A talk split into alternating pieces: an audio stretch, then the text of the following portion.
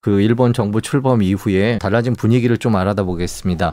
어, 유성재 펀 연결돼 있나요? 안녕하세요. 안녕하세요. 오랜만입니다. 안녕하십니까. 네, 잘 지내세요? 자, 기시다 정권 출범 현지 분위기는 어떻습니까?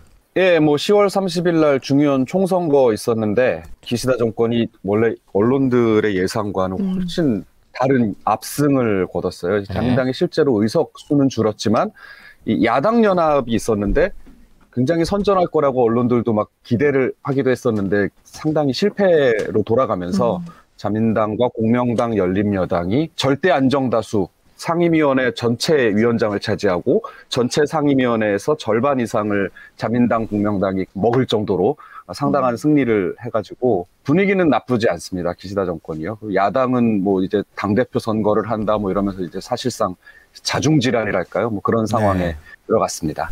네. 그래서 이제 아베 스가 정권 그다음에 기시다 아, 죄송합니다. 기시다 정권까지 8년 넘게 이어지고 이제 계속 자민당이 계속 이제 일본을 더 통치를 해 나가는데 음. 뭐 아베 스가와는 얼마나 다를 것인가 기시다가 어, 기시다가 자기의 색깔을 제대로 드러낼 것인가 이 부분에 지금 초점이 모이고 있는 상태입니다. 기시다의 컬러로 요즘 대표적으로 주목받는 게요. 바로 새로운 자본주의라고 하는데요. 이건 어떤 의미인지 좀 소개 좀 해주세요. 네, 아베 정권에는 이미 잘 아시다시피 아베노믹스라는 네. 경제 정책이 상당히 일본에서는 주효를 했다고 보고 있는데요. 이게 사실은 분배보다는 성장에 집중을 했던 정책 기조였습니다. 근데 이제 기시다 총리가 자민당 총재선에 나서면서 어, 이제는 성장보다는 좀 더 분배에 치중해야 되는 게 아닌가, 분배를 좀 더 폭넓게 할 수 있는 정책을 만들겠다. 고 해서 당선이 됐거든요. 그게 바로 새로운 자본주의라는 이름을 음. 가진 정책입니다. 그래서 성장과 분배 두 축에서 성장보다는 분배를 더 신경 쓰겠다.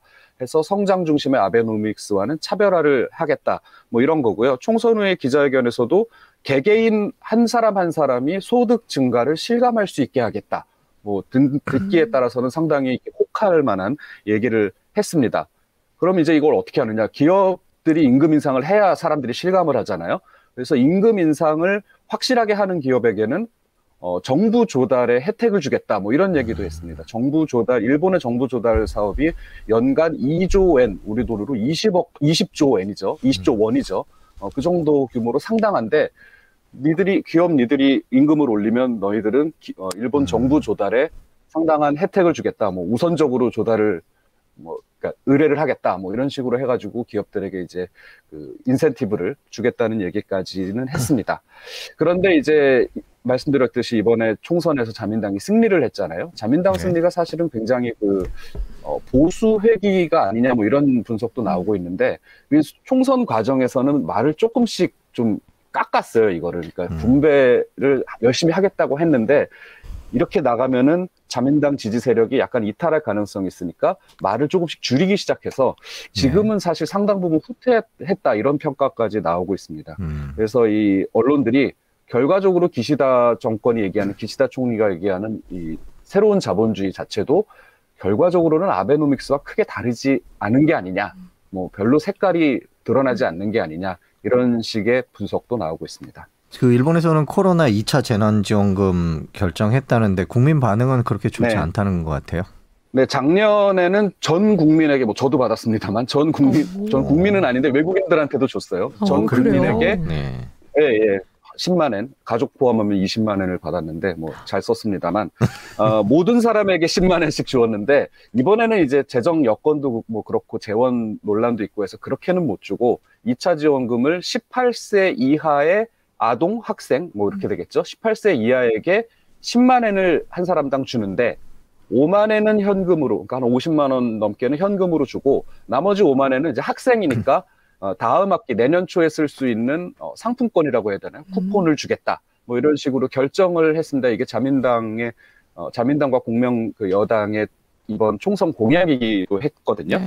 그래서 이렇게 주는데 돈 잘 버는 집에는 굳이 필요 없지 않아 하면서 세대주의 연수입이 960만 원, 우리 음. 돈으로 하면 한 9,800만 원쯤 되나요? 그 정도가 되는 그 정도 이상인 세대에는 주지 않기로 이렇게 네. 결정을 해서 전체 지급 대상을 따져 보니까 일본의 전체 세대가 한 5,200 아까 인구 얘기하셨는데 일본 인구가 확실히 많죠. 1억 2천만 명이 넘는데 네. 어, 5,200만 세대, 18세 미만이 있는 세대는 1,120만 세대 정도 되고요. 빼고 나면은 한 1,800만 명 정도가 된다고 합니다. 이번에 받는 대상이요. 그러니까 10만 엔을 음. 받는 대상이. 게다가 이제 주민세를 비과세 대상, 주민세를 내지 않아도 되는, 그러니까 소득이 낮거나 거의 없으니까 주민세를 내지 않아도 되는 세대가 있는데 그 세대는 자녀 유무와 관계없이 10만 엔씩도 주겠다. 그 다음에 대학생이나 전문학교 다니는 학생들은 학업을 계속 지속하도록 또 10만 원씩 주겠다. 이런 식으로 뭐 이렇게 되게 설정을 해가지고 이번에 이제 그 코로나 2차 지원금을 주기로 했습니다. 근데 이게 논란이 있어요. 이게 아까 뭐 국민이 싸늘하다는 게 소득 제한을 두고 나이 제한을 두고 이러다 보니까 받아야 되는데 못 받는 사람들이 생겨납니다. 필요 네, 없는데도 그렇겠죠. 받는 세대가 생기고요. 예를, 예를 들어서 자녀가 있고 생활하기가 그래도 괜찮은 세대가 있는데 이, 런 세대는 자녀가 있다는 이유로 받잖아요. 뭐 음. 네. 세 명이면은 300만 원, 뭐 30만 원 이렇게 받잖아요. 근데 자녀가 없고 아주 소득이 낮아서 주민세를 내긴 내는데 쥐꼬리만한 소득에 음. 따른 세금을 내는 세대들은 돈을 못 받게 돼요. 주민세를 내고 있으니까. 그래서 아니 이게 음. 이렇게 이렇게 이렇게 금을 긋다 보니까 누구는 빠져나가고 누구는 필요 없는데 받게 되고 뭐 이런 상황들이 신문에 연일 보도가 되면서 음. 국민들은 아 이걸 뭐 주려면 자, 다 주든가 아니면 말든가 뭐 이런 식의 좀 네. 불만이 나오고 있는 상황입니다. 우리나라랑 어떻게 보면 비슷하네요. 그러네요. 네. 자, 오늘 일본 연결은 여기까지 듣겠습니다. 원래 질문이 하나 더 있었는데요. 예, 시간 관계상. 한일 관계 얘기는 조금 뒤에 기시다 정권이 조금 그 색깔을 더 드러난 뒤에 다시 연결해서 듣도록 하겠습니다. 네. 예, 바쁜데 고맙습니다. 감사합니다. 감사합니다. 감사합니다.